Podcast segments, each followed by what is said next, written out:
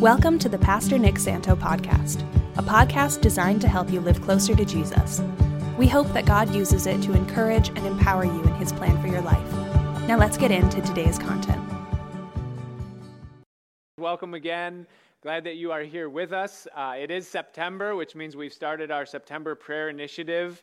I encourage you, please check the website and go to a prayer meeting. Pick a night of the week uh, that you're free or that you have maybe less going on and go out and pray. We are in full force. We did ours at our house last night. I think we're actually going to move ours to Thursday nights because there's like five or six already meeting on Tuesdays, and I don't think much going on on Thursdays.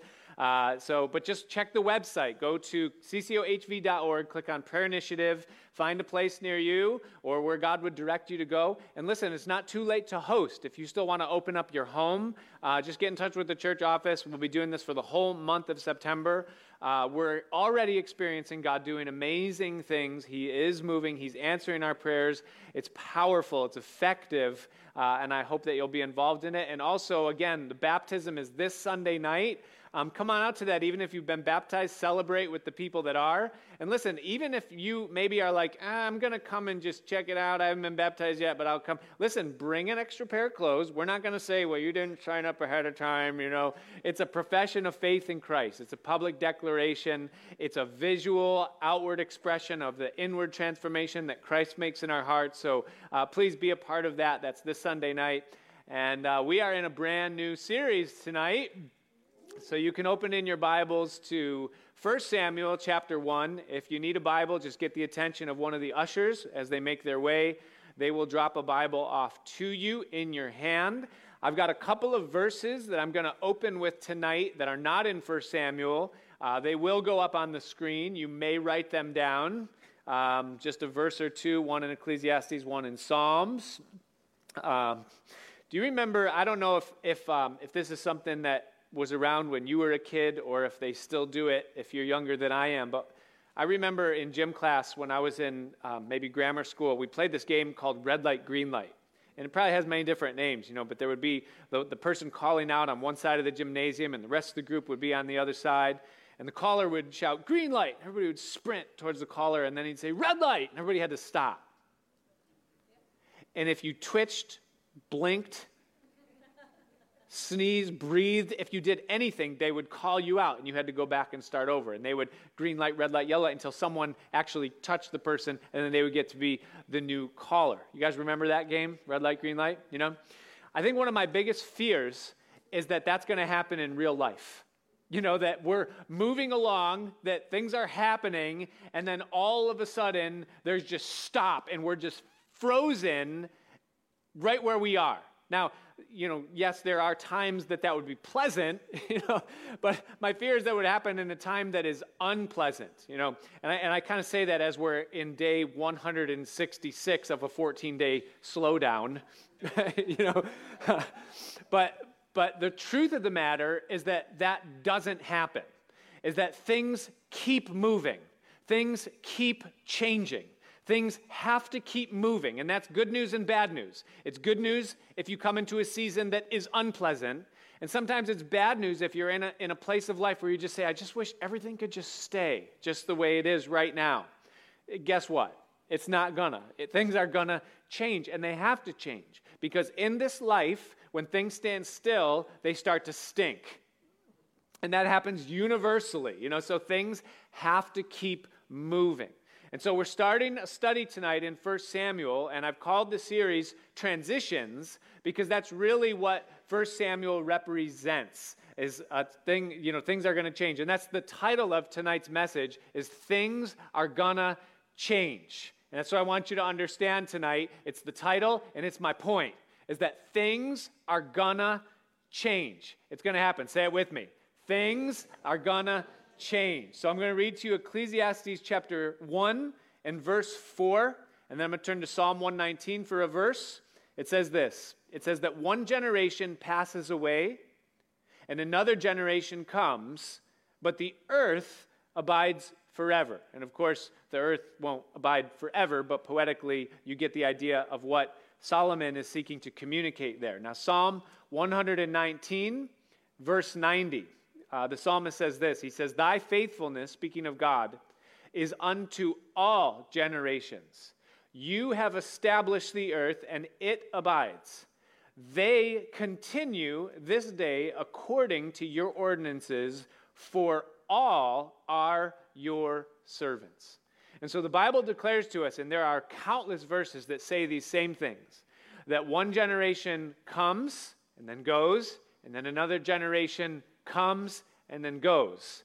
And it changes. Things change.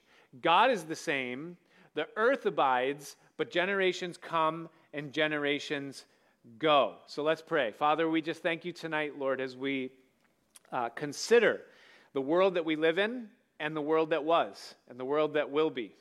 And we ask you, God, the one who's steady and constant, the anchor who holds all things together, that you would give us perspective, that you would give us vision, that you'd give us insight, that you would give us wisdom as we seek to navigate times of change in our world right now, in our lives, or in our individual situations. We pray that you'd fill us with your Holy Spirit. I ask that you would speak to each one of us here tonight according to your power and our need. And we thank you that we have this great privilege and expectation that you're going to hear our prayer and that you're going to move in our midst tonight. And so we invite you to do that now through your word. We ask it in Jesus' name. Amen. There are, there are certain words that are always going to be unsettling to Christians. I, I think to a true Christian, sometimes when you hear the word religion, it can be a little bit unsettling you know, because we understand that there's a difference between religion and relationship, and we hear it and it grates on us just a little bit. There's other ones too. There's words like fasting. I think that, that word sometimes it gets underneath our skin a little because we're like, eh, you know, and, you know, I'm kind of joking with that, you know. But but there's one word that almost always makes us unsettled as Christians, and that word is the word evolution. When we say that word, you almost think, well, that word just doesn't belong in church. And really, the word has kind of been hijacked by the godless scientific community, and it's been made to mean something, really, a system wherein God is absent. But that's stealing the definition. The word evolution, according to Webster's dictionary, I'm going to read you the definition. It says the process of change in a certain direction, especially a process of constant change from a lower or simple state to a higher or complex state growth. Definition B, the process of working out or developing. And what we need to understand is that though that word sometimes can seem to us to be sacrilegious, things do change within the kingdom of God from a lower, simple to a higher, more complex state. There are things in the kingdom of God that develop the world develops, governments develop, culture develops, economies develop, technology develops, and generations develop. Things change as the world goes on and as one generation folds into the next. Now, God doesn't change. God is the steady constant, and He always remains the same. Now, every generation that comes onto the earth is born into a set of circumstances that shape and then ultimately define that generation. And those things set it apart from the generation that was before it. And so every generation interprets the world that they're born into, and then they operate in that world according to the environment they're born into. Now, today on the earth, planet Earth, there are five, maybe six generations that have been named by sociologists. Okay, there's the traditionalists, the baby boomers, Generation X, the millennials, and then Generation Z, and then maybe there's another one now that hasn't quite come into its name yet, you know, the, the youngest of those that are among us. And every one of those generations all inherited a different world than the generation before it. And it made them different, it made them distinct. And the funny thing is, is that it's very difficult if not impossible, for one generation to understand the one before it or the one that comes after it. It was George Orwell who said, Every generation imagines itself to be both more intelligent than the one before it and wiser than the one who comes after it. And there's truth in that statement. That just keeps happening. If you think about the traditionalists, uh, my father is really a traditionalist. I'm a Gen Xer. There was kind of like he was a little older by the time he had me, so I kind of skipped out on the boomers and I was born into Generation X. But he's a traditionalist. And the traditionalists really, like, they were the children of the Great Depression. They were rule followers, they were savers. That was the example that was handed to them, the world that they interpreted. But then they gave birth to a new generation, the baby boomers, and they saw the tight suits that the traditionalists wore, and they inherited the rebuilt world that they were responsible for after the war. And the boomers questioned authority and they were spenders. you know, they were great consumers. And so generations change. So every generation relates to things differently than the one before it. They relate to money differently, possessions, style, color, music, food, and here it is, even God. Each generation relates to God a little differently than the one before. One generation will genuinely experience the presence of God in a whitewashed church building with a fancy steeple, in fancy clothes, with hardwood pews, a covered pulpit, and they want their message raw, dry, and a little edgy and angry. And they genuinely experience the presence of God in that.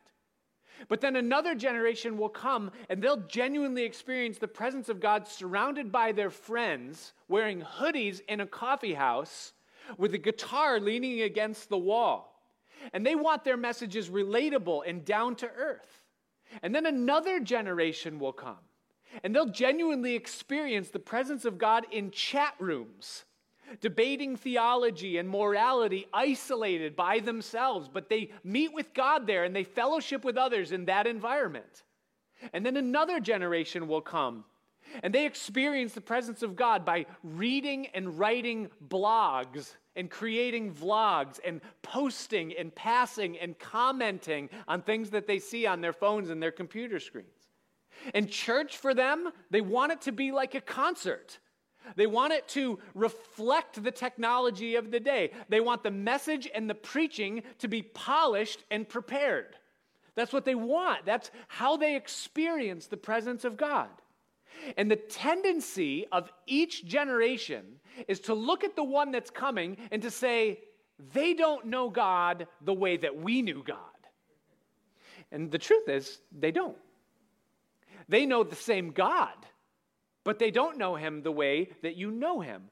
God knows them, though, because his throne, the Bible tells us, remains from generation to generation. And so God will do a new thing. He'll move in a slightly different way. He'll meet people where they are in the world that they inherited, that he understands and that he authored. And that's really what the cross of Jesus Christ says, if you think about it. Um, it says a lot of things. But one of the things the cross says is that I will come to where you are and draw you to where I am. And that's what Jesus does. Now, the story of 1 Samuel, as we prepare to get into it, is the story of a new generation. It's a new beginning. It's God putting away a system that had become corrupt, that had become stale and useless, breaking the mold of the past and moving his kingdom forward, advancing his cause. And God is going to renew a nation religiously. People are no longer connecting with God. And so God is going to renew the nation religiously. Societally, people are kind of wandering. They're floundering. They're sort of spinning in circles. They've lost their purpose. And so they're surviving, but they're not thriving. And so God is going to renew, He's going to revive society. And politically, those that were leading the people, they had become very self interested and no longer society interested. And so God is going to flip it. He's going to renew it. He's going to revive it. There's going to be a change. And it's the story of that. It's also the story, for Samuel, of a human instrument, a prophet priest who will become the anchor of stability in the turbulence of transition. And transition can be a turbulent thing. And this man, Samuel, that we will meet, is going to inaugurate a new priesthood and a new government and he's going to ordain and anoint the first two kings of Israel that will then go on to shape her future. Samuel will be a light to the nation in darkness, the umbilical cord for two of that nation's greatest kings. So, as we get into chapter one tonight and we look at this uh, text of Scripture, we're going to see that the story begins long before the events take place in it. And so, we're going to see tonight in these scriptures, we're going to see the man, the system, the woman, and the child. And so, if you'll turn to verse 1 tonight, let's take a look at the man who started it all. It says in chapter 1, verse 1, it says that there was a certain man of Ramathaim Zophim, of Mount Ephraim, and his name was Elkanah, the son of Jehoram, the son of Elihu, the son of Tohu, the son of Ziph, an Ephrathite. Okay, so the man that we first meet right here at the beginning is a man named Elkanah. Now, he's from Mount Ephraim, but he is genetically of the tribe of Levi, which means that he's a priest. Now, if you remember, when the land was divided by Joshua and each tribe had borders, there was one tribe that was not given a county or a section, and that was the Levites. They were to be dispersed throughout all of the other tribes so that the priesthood would be represented in every territory of Israel. And so Elkanah is one of those Levites, and he lives in the territory of Ephraim, but he is a Levite, he's a priest. But he's a common man through whom great change would come unbeknownst to himself. Now, he lives in somewhat of a complex situation if you'll look at verse 2. It says that he had two wives do I need to go any further? it's a complicated situation. The name of the one was Hannah, and the name of the other was Peninnah. And Peninnah had children, but Hannah had no children. Okay, so there are two things going on right now that make his life and his family life very complex. Number one is that the man is a, what do you call it, a bigamist or a polygamist? He's got more than one wife.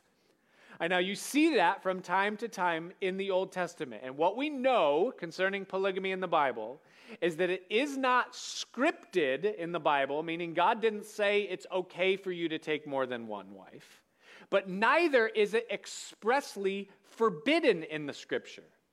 But we do know that it was not intended by God, that that's not the way that He made marriage to exist. And we also know that it's not right. To be a polygamist is unfair, it's unjust, it causes problems, it ruins lives, it makes messes. It's not a good thing. And so we understand that, that God does that. Now, that makes Elkanah's life complex, first of all, is that he's got more than one wife at home. The other thing is that there is a, a wedge of competition that exists between those two wives and that is that one of them is able to bear children and the other one is not. Which means that now you have two elements of competition between these two women that Elkanah is married to. Number one is they're both competing for his affection, and that can be intense enough. But now they're competing amongst each other that the one is able to give birth and the other one is not. And so on both sides, there's this competition that's there. There's this angst, this complication within the home. Now we'll see that unfold, but look at what happens in verse 3. We see Elkanah's worship. And it says, And this man went up out of his city yearly to worship and to sacrifice unto the Lord of hosts in Shiloh. And the two sons of Eli, Hophni and Phinehas, the priests of the Lord, were there. We see Eli's, or I'm sorry, Elkanah's devotion to God. Now, what I love about what we see in verse 3, and you can almost miss it and read over it, is that you see this man who can love God and who can be accepted by God even when shady things from his past are still present in his life. His home life isn't maybe what it's supposed to be. And there's some things that are going on behind the scenes that aren't perfect, but yet at the same time, he can still be a lover of God, and God can receive his worship, and God can honor what's going to come from his life. and here's the good news for you and I as we understand this, is that your kids can still change the world and alter the course of human history, even if everyone in the church is gossiping about how dysfunctional your marriage and your family is. That's good news. I wonder how many picture perfect people God passed over when he was selecting a family that would give birth to a child that would change the world. And he chose to move upon a family that was dysfunctional, but they loved God. I, I love that one of the hallmark statements of Samuel's life later on will become man looks on the outward appearance, but God looks on the heart. And let that be an encouragement to some of you here tonight that you might think, well, my life is too dysfunctional, my home is too chaotic, God can't use me and he can't bless my offspring. That's false. God chose Elkanah and ultimately him and Hannah to bring forth the man Samuel. We also see in verse 3, we're introduced to Eli and his two sons. Eli is the high priest at this time, and he serves with his two sons. Their names given to us there, Hophni and Phinehas. Now, these two men, they represent the system, the religious system that is current at the time of the reading. All right? Now, Eli is a descendant, a direct descendant of Aaron, who was the brother of Moses, and from whom came the high priesthood, or the privilege of the high priesthood. Now, just as a bit of history, so that you understand the transition that's going to take place, Aaron had four sons. Don't fall asleep on me here, I'll make it quick. All right? He had four sons, two of them, Nadab and Abihu. They were so corrupt that God took them out right in the middle of their life. That left two more. There was a man named Ithamar, and there was another one named Eleazar. And it was committed unto Ithamar, the son of Aaron, that it would be his descendants that would be over the tabernacle. They would serve within the place of worship. And Eli is a direct descendant of Ithamar. Now, again, the system that Eli watches over, that he's the head of, that system is corrupted and God is going to put an end to it. And you think, well, okay, if God's going to put an end to it, yet the priest still has to be a descendant of Aaron, who's he going to choose? Listen, the new priest is going to come from Eleazar, the fourth son of Aaron. And just so you understand the history, is that there's two possible lines. God's about to make a change. God's going to change from the one to the other. The system is failing God, it's failing the people, as we're going to see, and God's going to do something about it. Well, notice in verse 4, we meet the woman. We've seen the man, we've seen the system. In verse 4, we meet the woman. And it says that when the time was that Elkanah offered, he gave to Peninnah his wife and to all her sons and her daughters portions. Okay, so Peninnah, she's popping out kids like a human Pez machine and Elkanah is providing for them at the time of the sacrifice, making sure that everyone has food, has provisions, that they're having a good time. He's looking after them. But then there's Hannah, and Hannah has no kids. And so in verse 5, it says, Unto Hannah he gave a worthy portion. Why? For he loved Hannah, but the Lord had closed up her womb. Okay, now in the New Testament, when you read the word worthy, it means equal. It doesn't mean the same exact thing in the Old Testament, but the idea behind it is that he gave so much to Peninnah and her sons, and he gave a whole lot more than that proportionally to Hannah because he favored her, because he loved her.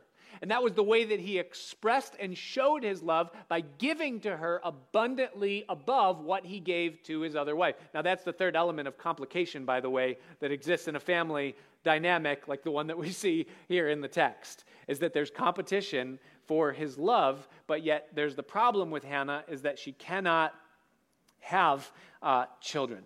You know, it's interesting. Um, well, look at verse 5. Oh, I did already. Okay. It, it, it's an interesting thing that we see uh, these days in the world that we live in, we hear this word a lot. You ready for it? It's equality. You guys know that word? Have you heard that word at all lately? you know, it's the word equality. And here's what I, I, I need you to understand that we need to understand is that there's no such thing as equality. Equality is a myth. Equality doesn't exist. People are not all equal. And, and I know some, some of you are like, have, you, you've been so like listening to just the news lately that he, even hearing me say that, you're like, oh my gosh, you're going to get shot saying, saying those words. You know, but really it's just obvious. We don't all have equality. Uh, you see it right here in the text, okay? Hannah is loved more than Peninnah by her husband. That's not equal. He loves one more than the other. We see that Peninnah has an ability that Hannah doesn't have. That's inequality. Uh, Peninnah's able to carry children, Hannah is not. They're not equal okay and, and that's just a fact of the matter is that every single one of us have things in our life that are different from other people and they make us unequal some of us have gifts talents and abilities that other people don't have some people have strengths that other people, for them, it's a weakness. Some people have opportunities because of certain things in their life. They're born into money, or they're born into a certain society or a certain family. And so they have opportunities because of that that other people don't have.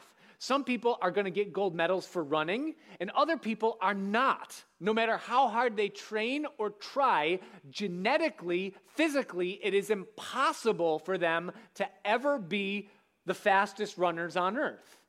Here's what everyone has equally is that God is good and that God is just.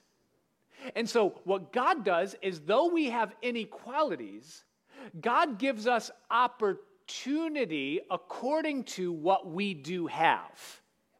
And thus, all of us have the ability to make something of our life and to bring glory to God through our lives, even though we can't do or be what someone else is. Okay, now here's what's going on in the text is that Hannah and Peninnah are not equal, okay? And they both wanted something that the other person had. Hannah wanted children, Peninnah wanted Elkanah and they both couldn't get what the other one had. They were aware of it and they were both unhappy. Both of them are frustrated. That's what's going on in the thing. Well, now let's enter, let's bring in the adversary and let's see how this gets intensified. Notice in verse 6. It says, Hannah's adversary, that is Peninnah, the other one, also provoked her sore for to make her fret. The word fret is unsettled. She was unsettled. Her peace left her. She was staying up at night. She couldn't sleep. She had problems, uh, you know, in her mental health because of what was going on. They made her fret because the Lord had shut up her womb or closed her womb. And as he did so year by year, when she went up to the house of the Lord, so she provoked her. Therefore she wept and did not eat. And so you see now Elkanah, his wife Peninnah, is tormenting Hannah. She's calling all of her kids by name really loud right in front of Hannah. She's going, eh, I don't want to make up Hebrew names, it'll just be silly. You know, she's just shouting, spouting out the names. She's saying another one, and another one, and another one, and another one. She's staring at Hannah like one of Cinderella's older sisters, you know, and just beating her into the ground with her words and provoking her, knowing how to push her buttons because she knows that she can't have kids. Now, listen, inequality has always been a foothold for the adversary. Isn't it interesting that she's called the adversary, her adversary, there in verse 6? Who is our adversary according to the Bible? Satan, that's right. And Satan knows how to exploit inequalities to make people discontent. That's what he's an expert at doing. He takes natural inequalities and then he exploits them to get people fighting with each other. And if you fret over something you don't have, then you are vulnerable to being preyed upon and played upon by the enemy. And what will happen to you is what happened to Hannah. Notice what happens to Hannah at the end of verse 7. It says, Therefore she wept and did not eat. Now, watch this, because Hannah had something. She had a double portion. Hannah had double, twice as much of what her adversary had, but she was so focused on what she didn't have that she could not enjoy what she did have. And that is a very real risk that all of us could easily fall into. Sometimes our eyes get so firmly fixed upon what we don't have that it becomes impossible for us to see what we do. The things that we want or are waiting for get so close to our vision that they eclipse everything else good that we have going on in our life and we fail to enjoy it. But here's the problem is that sometimes the joy of a blessing that we have in our life right now is only a seasonal joy. In other words, we're going to miss out on something because we're not enjoying what's in our life right now because we're waiting for something that's to come. I remember in, in my life when I got saved, I was 19 years old, and it was very shortly after I got saved that God uh, put a calling on my life to be a pastor. And I was aware of that. I knew it. He had given me some words, he'd given me some gifts and some opportunities. He began opening some doors. And, and I knew that that's what God was doing in my life. And, and I was excited about it. You know, sometimes you hear, you know, preachers say, you know, that they, they, you know, they didn't want to be called and God made them do it, you know, or whatever, you know, but I was excited. I loved the word. I loved, I loved the things I was learning and, and sharing it and seeing people changed by it, you know, so I was excited about that. And I couldn't wait for it. I was like, God, you're going to use me. God, you, you called me. God, you have something for me. And it was, it was so good. But here's what happened is that part of the preparation for me to ultimately end up in the place where God was leading me or would lead me, He had 15 years scheduled for me to learn a trade. And so for 15 years, every day I put a tool belt on and a hard hat and steel toe boots. And I thought, God, when is it? When is it? When is it? When is it? When is it? And for 15 years, I fretted over what was coming that wasn't here yet and in the process, I missed out on so many things that God was doing and blessing me with right in the season that I was in. And it's a regret that I carry to this day because now I look back at those days and I didn't realize what I had then that I no longer have now that I forgot to enjoy because I was too busy worried about what wasn't here yet. Anybody ever have that happen to them? You can be so worried about having money that you can forget to enjoy your youth. And when the money finally comes, you say, Why does everything hurt? I forgot to enjoy the days when I could just get up and go. You can be so worried about when am I going to have kids that you can forget to enjoy sleep and what that feels like to be rested, you know. You can be so annoyed with having your spouse chase you around the kitchen that you can lose the joy or forget to enjoy having one. And the next thing you know, that thing that you had that maybe was a thorn in your side at the time, you realize once it slipped away that that thing was actually a real blessing that I wasn't recognizing because I couldn't wait to get to what wasn't here yet. There's so many people. I, I, I, preached a message here on, I think it was December 27th. It was the very end of last year. It was called 2020 Vision for 2020. And what inspired that message was the number of people that said to me, I can't wait to get out of 2019.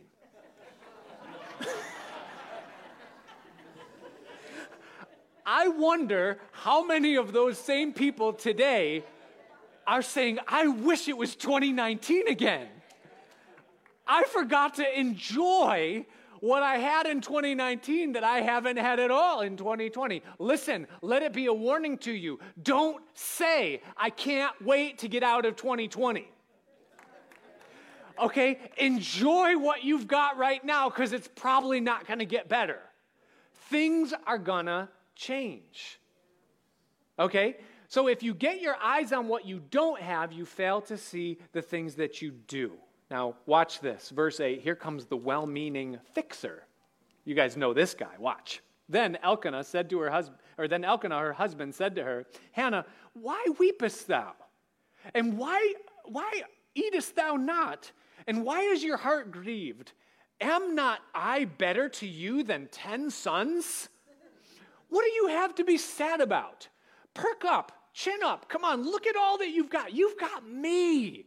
You don't need what you don't have. You know, don't you love this guy? Now, here's what we're going to discover is that God is in every one of these dynamics, in all of this entire situation, in order to bring Hannah to the place where her heart, mind, and will is in line and in tune with God's plan and God's will to fulfill and bring forth his purpose. So, watch what Hannah does in verse 9. It says, So Hannah rose up after they had eaten in Shiloh and after they had drunk. Now, Eli the priest sat upon a seat by a post of the temple of the Lord, and she was in bitterness of soul and prayed unto the Lord and wept sore. Okay, so Hannah finally gets up, all right, and she goes out of the room and she just begins to break down. She cracks, she has a moment, and she just breaks. And watch what she does in verse 11. It says that she vowed a vow, and she said, in the presence of the Lord, she said, O Lord of hosts, if you will indeed look on the affliction of your handmaid and remember me, and not forget your handmaid, but will give unto your handmaid a man child, then I will give him unto the Lord all the days of his life, and there shall no razor come upon his head. Now, I love what it says back over in verse 9 because if you look at the look again what it says in verse 9, it says this. It says so Hannah rose up. Do you see those words? Hannah rose up. And, there's something in that, and here's what it is. Is that Hannah finally came to the point where she had exhausted all of her own energy, all of her own ability, and all hope that would come from another human being to change her situation. Hannah rising up here represents her abandonment of trying to fix her own problems. And what she finally does now is in the moment of her greatest pain, listen carefully, she is reduced to prayer. In other words, there's nothing else that I can do. There's nothing that no one that anybody else can do. So I guess I'll pray. That's what she finally comes to in her life. It's a miraculous moment when someone is reduced to prayer. When finally they come to the place where they will believe to go to God for the thing that no one else can do and that they can't do themselves. And that's what God did for her. You know, it's interesting that she prays this prayer and it's, it's about a breath. You can literally pray, read this verse without having to breathe in between. It's one sentence, there's just commas, there's no period. You can pray this prayer in about 10 seconds. She does. It's interesting at the end of it, she adds on this little thing. She says, Please give me a man child. And then she says this, and it's important. She says, No razor will come upon his head. Now, the implication behind that is that he would be a Nazarite by vow, meaning that he would be consecrated and dedicated to God. And the highest mark or the most recognizable mark of the Nazarite was that they didn't ever get a haircut. That's what happened to Samson. And Samson was probably alive at this time. If you look at the dates, the, they're the same. The time that Hannah prayed this prayer and that Samson was being brought up and used of God, they, they are contemporaries. And so she knows what this means. And essentially, what she is saying to God is this She said, God, if you give me a child, then I will dedicate that child to you, and I will refrain from trying to shape his destiny. He will be completely yours. See, that's the haircut, right? We, we, we express ourselves through our do, you know, in the days that we can. And she's saying, essentially, she's saying, God, this child will belong to you, and I will be as hands off as I can, and I will allow you to shape him into the man that he's supposed to be. Do you know that when we dedicate our kids, we're basing it off of this very episode in the Bible right now, when we do baby dedications in church? And really, that's the spirit behind it is that we want to say to God, God, I'm dedicating this child to you, and I will lead them and tend them in your ways. But my role is not to mold them, but rather it's to unfold what you have placed inside of them. And that's the posture of Hannah's prayer. She's saying, I'm not asking for a child so that I can make him what I want him to be, but God, I want a child so that he can be what you want to create him to be. And that's exactly what God was intending by bringing Hannah to this pain point of prayer to ask for this son. See, Hannah wanted a son, but God wanted a prophet. And so he brought Hannah to the place where her will was in tune and in line with his. No razor will come upon his head. Now, in verse 10, through all the way through the middle of chapter 2, we see the outgrowth of the seed that is sown by this prayer, this one simple prayer. Verses 1 through 8 is the preparation of the ground, God getting her ready. This is chapter what we just read. God getting her ready to pray this prayer. Then chapter or verses 9 through 11 is the sowing of the seed. And now everything from verse 12 all the way to chapter 2 verse 11 is the power of God in response to a single prayer. Watch what happens. It says verse 12 that it came to pass as she continued praying before the Lord that Eli marked her mouth. In other words, Eli the high priest, he's sitting against the post in the corner. He's watching this woman who's coming in weeping. He sees her mouth moving. It says that Hannah spoke in her heart, only her lips moved, but her voice was not heard. Therefore, Eli thought she was drunk. And Eli said unto her, How long will you be drunk? Put away your wine from you. Don't you love being judged by people that have no idea what's going on in your life? And Hannah answered and said, No, my lord, I am a woman of a sorrowful spirit. I have drunk neither wine nor strong drink, but have poured out my soul before the Lord. Count not your handmaid for a daughter of Belial, son of Satan, a daughter of Satan. For out of the abundance of my complaint and grief have I spoken hitherto. Then Eli answered and said, Go in peace, and the God of Israel grant thee thy petition that you have asked of him. And she said, Let thine handmaid find grace in thy sight. So the woman went her way and did eat. Now, watch this. And her countenance was no more sad.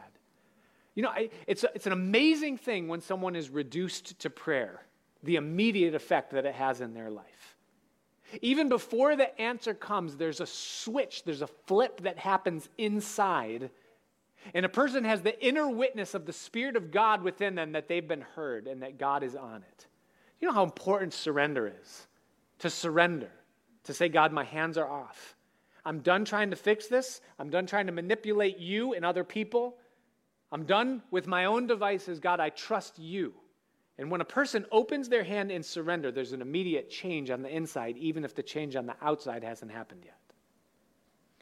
It says that they rose up early in the morning and worshiped before the Lord and returned and came to the house in Ramah. And Elkanah, knew Hannah, his wife. That means that they had marital relations. And the Lord remembered her. Wherefore it came to pass, when the time was come about after Hannah had conceived, that she bore a son, and she called his name Samuel, saying, Because I have asked him of the Lord. Samuel means asked of God. And the man Elkanah and all his house went up to offer unto the Lord the yearly sacrifice and his vow. But Hannah went not up, for she said unto her husband, I will not go up until the child is weaned, and then I will bring him, that he may appear before the Lord and then abide there forever. In other words, I'm going to keep him here until he's done being weaned, until we, we get some early education into him. And then when I bring him to the temple for the first time, that will be where he stays. That will be his lodging. He will be purely dedicated to God, even in presence. What an amazing sacrifice. Can you imagine? I mean, for, for those of you dads, you're like, yeah, that's great. Kids and no noise, you know, but the moms, like you, you feel this. You know, Hannah is saying, I'm going to have the child that I've been waiting for my whole life and he's going to be so dedicated to God that I'm going to let him be raised up outside of my care and tutelage. That's an amazing trust, faith, and sacrifice. So Elkanah, her husband, said unto her, Do what seems good, tarry until you have weaned him, only the Lord establish his word. So the woman abode and gave her son suck until she weaned him. And when she had weaned him, she took him up with her with three bullocks and one ephah of flour and a bottle of wine and she brought him unto the house of the Lord in Shiloh, and the child was young. And so essentially, you could look at it that she brought the money that it would cost, the provisions that it would take in order to keep him there fed, that she wasn't putting the burden on someone else. And they slew a bullock, and they brought the child to Eli. And she said, oh, I love this. Don't you love being able to testify and give God glory for the things, the prayers that He's answered in your life? And she said, O my Lord, as thy soul lives, my Lord, I am the woman that stood by you here praying unto the Lord. Remember the drunken one, the daughter of Satan? For this child I prayed, and the Lord has given me my petition, which I asked of him. Therefore also I have lent him to the Lord. As long as he lives, he shall be lent to the Lord. And he worshiped the Lord there. That became Samuel's place, his lifestyle, and his home. Now watch Hannah's response in verse, uh, chapter 2, verse 1. And Hannah prayed and said, My heart rejoices in the Lord. My horn is exalted in the Lord. My mouth is enlarged over my enemies because I rejoice in thy salvation. She gives glory to God for the answering of her prayer, and she accredits her joy to her thanksgiving. She says, I have joy because I rejoice in your salvation. She says to God, There is none holy as the Lord, for there is none beside you, neither is there any rock like our God.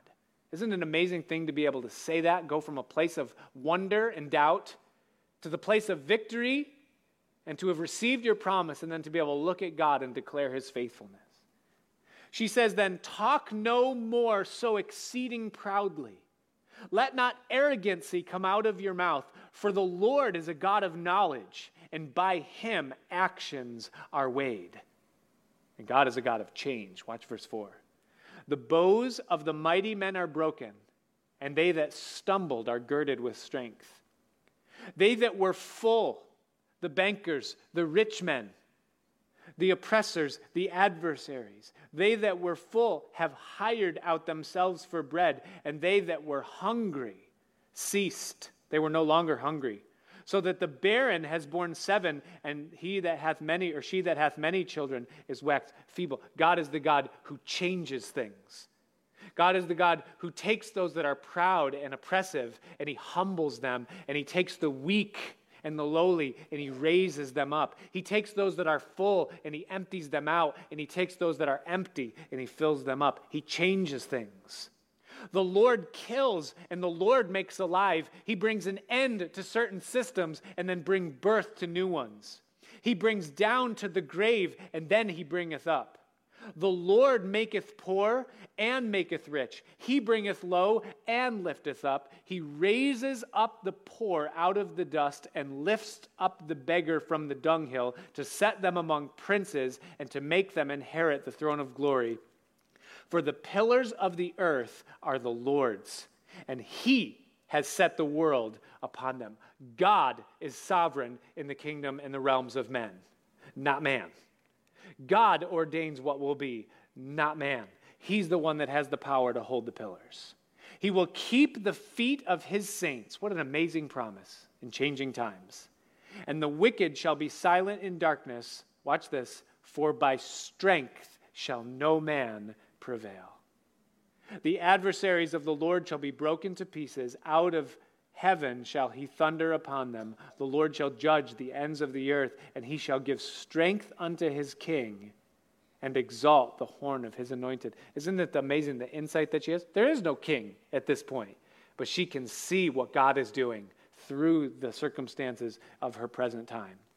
And Elkanah went to Ramah to his house, and the child did minister unto the Lord before Eli the priest. And so Samuel is birthed Samuel is then left with Eli and he is raised in the things of God.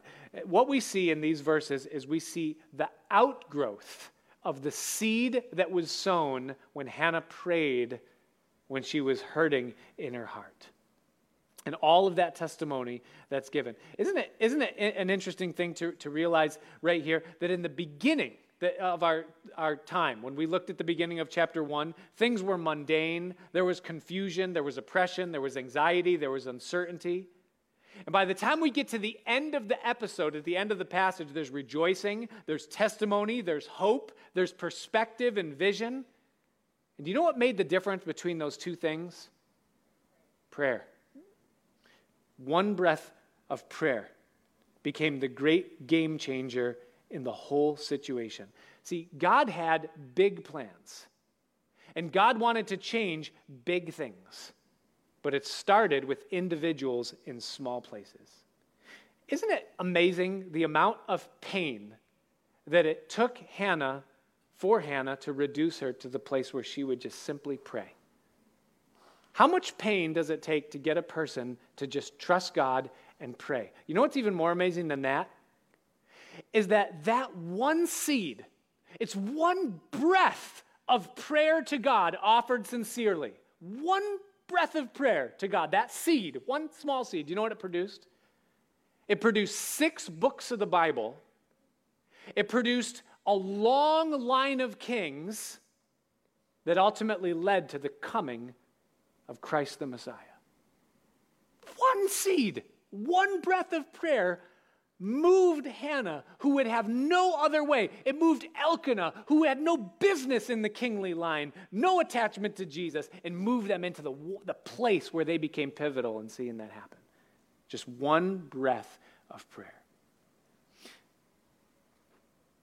There are times when the season of sowing seeds is past.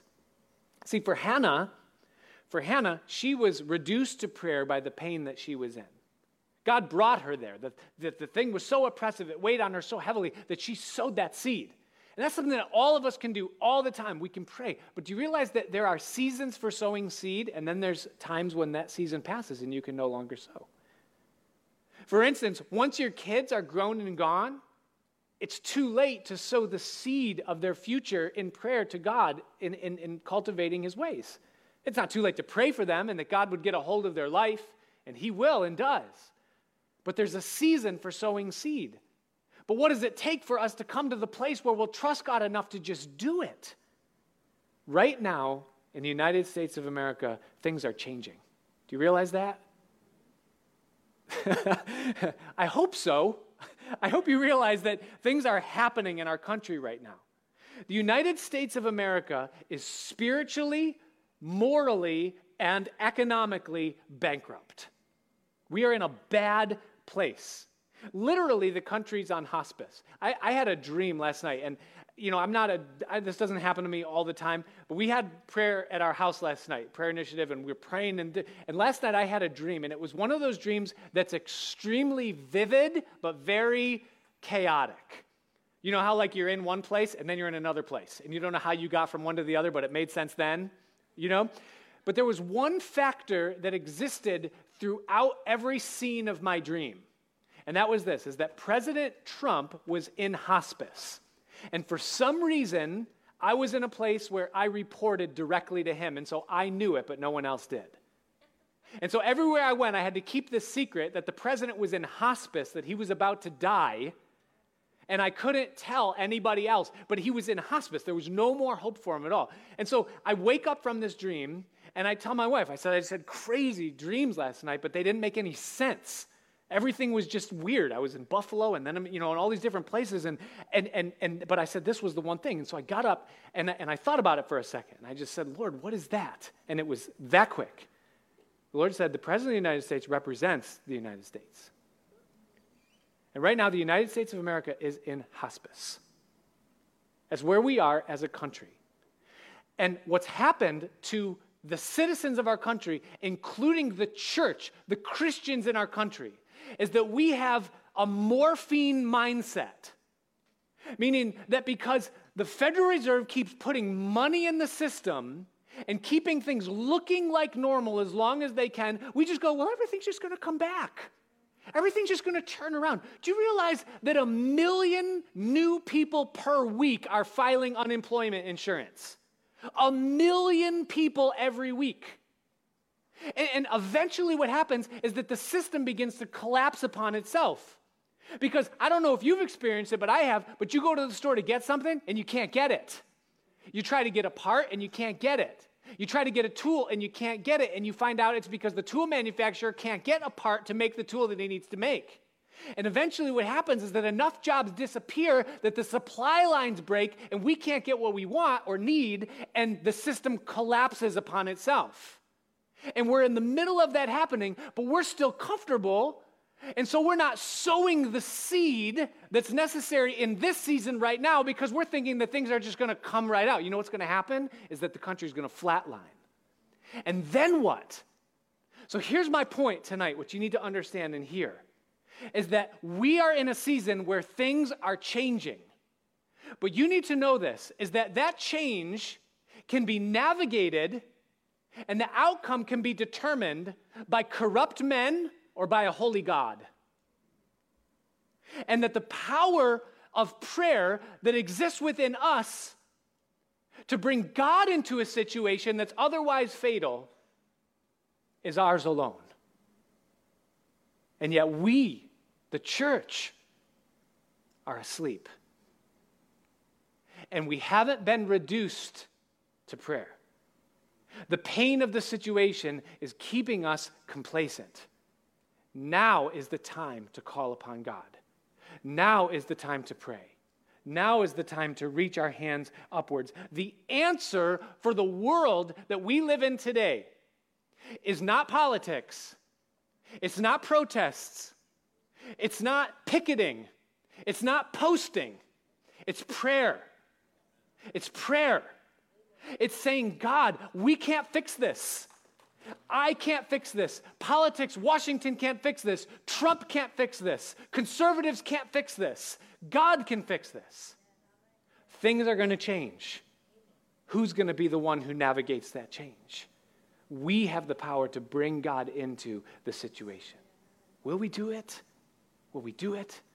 The system is stale. Religiously, We've become corrupt. It's mundane. It's going through the motions. Some of it's fake. Societally, people are wandering. It's all about a paycheck now. There's no purpose in anything that anybody does anymore. We just do what we can to make more money, but we take no pride in what we do. We're wandering. Politically, things are so corrupt. It's so disgusting. And God, God is the one that flips it. One generation comes and then they go, and another generation comes. But God, He holds up all things forever. We are going to hand off a world to another generation should He tarry. What kind of world will it look like? It's on us right now. The power is in prayer. That's where it begins. One person, Hannah, insignificant, unknown otherwise.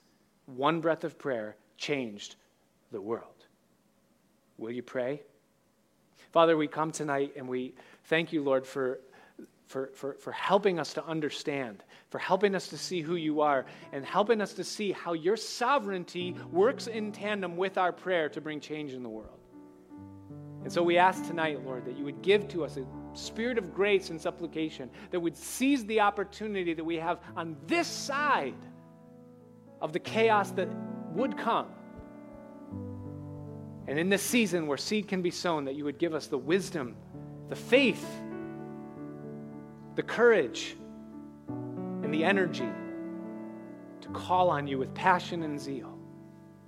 Lord, we need you now more than ever as individuals, as families, in our marriages, as parents, in society, both locally, nationally, and worldwide. And we're calling upon you, Lord, as your church, as those that have been called by your name And we're asking you, God, would you please, would you please pour out your spirit again upon a world that's lost? Would you please raise up Samuels and Daniels and Pauls and Peters and Hannahs and Esthers and Marys and Johns? Would you pour out your spirit upon a generation of our youth that don't know their right hand from their left? And would you get their attention from a young age? And would you give us the wisdom to look beyond ourselves and to see, Lord, that it's only what's done for you and for eternity really matters at all? So help us, Lord, to be the church that you've called us to be and to make a difference in the way that we can, though it seems small, it turns into something very great. Give us wisdom, Father, for we need it from you. You know, there's one more seed that is impossible to sow once it's too late, and that is this is that one minute after the rapture, it's too late to sow the seed of repentance and salvation. There will come a moment when God will wrap it up, when He'll blow the trumpet and He'll call His people home, and God will declare World War III on a Christ rejecting world. And there'll be many people that have heard that have known maybe that tasted but never really committed. And that moment will happen, and it will be too late at that moment for you to say, God, I'm sorry. I acknowledge and receive what Christ did for me on the cross. And I repent of my sins and invite you to be the Lord of my life that I might be included in your family. But that is a seed that you can sow right now. Because in the person of Jesus Christ on the cross, God made a way for every sin to be forgiven and for us to be called his sons and daughters by grace, by simply calling on his name in repentance and faith. And if you're here tonight within the sound of my voice and you don't know Jesus Christ personally, you may be five years old in this room here tonight, or you might be 85 years old. And you have yet to call on Jesus Christ as your Savior. I invite you right now to open up your heart to Jesus and pray this simple prayer with me of inviting Him to forgive your sins and to come inside your life. And God will hear your prayer like He heard Hannah's and the course of your life will change because of it. Ultimately, you'll be saved, you'll have eternal life. So I'm just to ask all of you, just pray this prayer with me. But if you're here and you've never opened your heart to Jesus, you especially pray this prayer. Open your heart to Jesus tonight. Pray with me. Heavenly Father, I open my heart to you. I believe who you are. I believe your son Jesus. I believe that you died for my sins, but that you rose again from the dead. And I ask you to forgive me of the things I've done wrong. Would you please save me? I ask that you would wash me in the blood, that you would come and live inside my heart, that you would change me from the inside and that I might be yours forever. I want to follow you for the rest of my life. In Jesus' name. Amen. Amen. If you prayed that prayer tonight, please let somebody know, whether the person you came with or come and tell me, I'll be hanging around here. Because you just made the best decision, the safest decision. Probably you'll find the timeliest decision that you could ever make in your life. Let's rise. Let's worship and let's go in his power. Amen? Amen. Thanks for joining us for the Pastor Nick Santo podcast. To regularly receive these teachings, be sure to subscribe so you can get it automatically when it's released. If you find this material helpful, please share it and help us get the message of Jesus out to others. We also appreciate your feedback, so if you would, leave us a review in iTunes or wherever you listen to podcasts, or email us at pastor.nickpc at gmail.com. Until next time, may you continue to love, learn, and live the way of Jesus.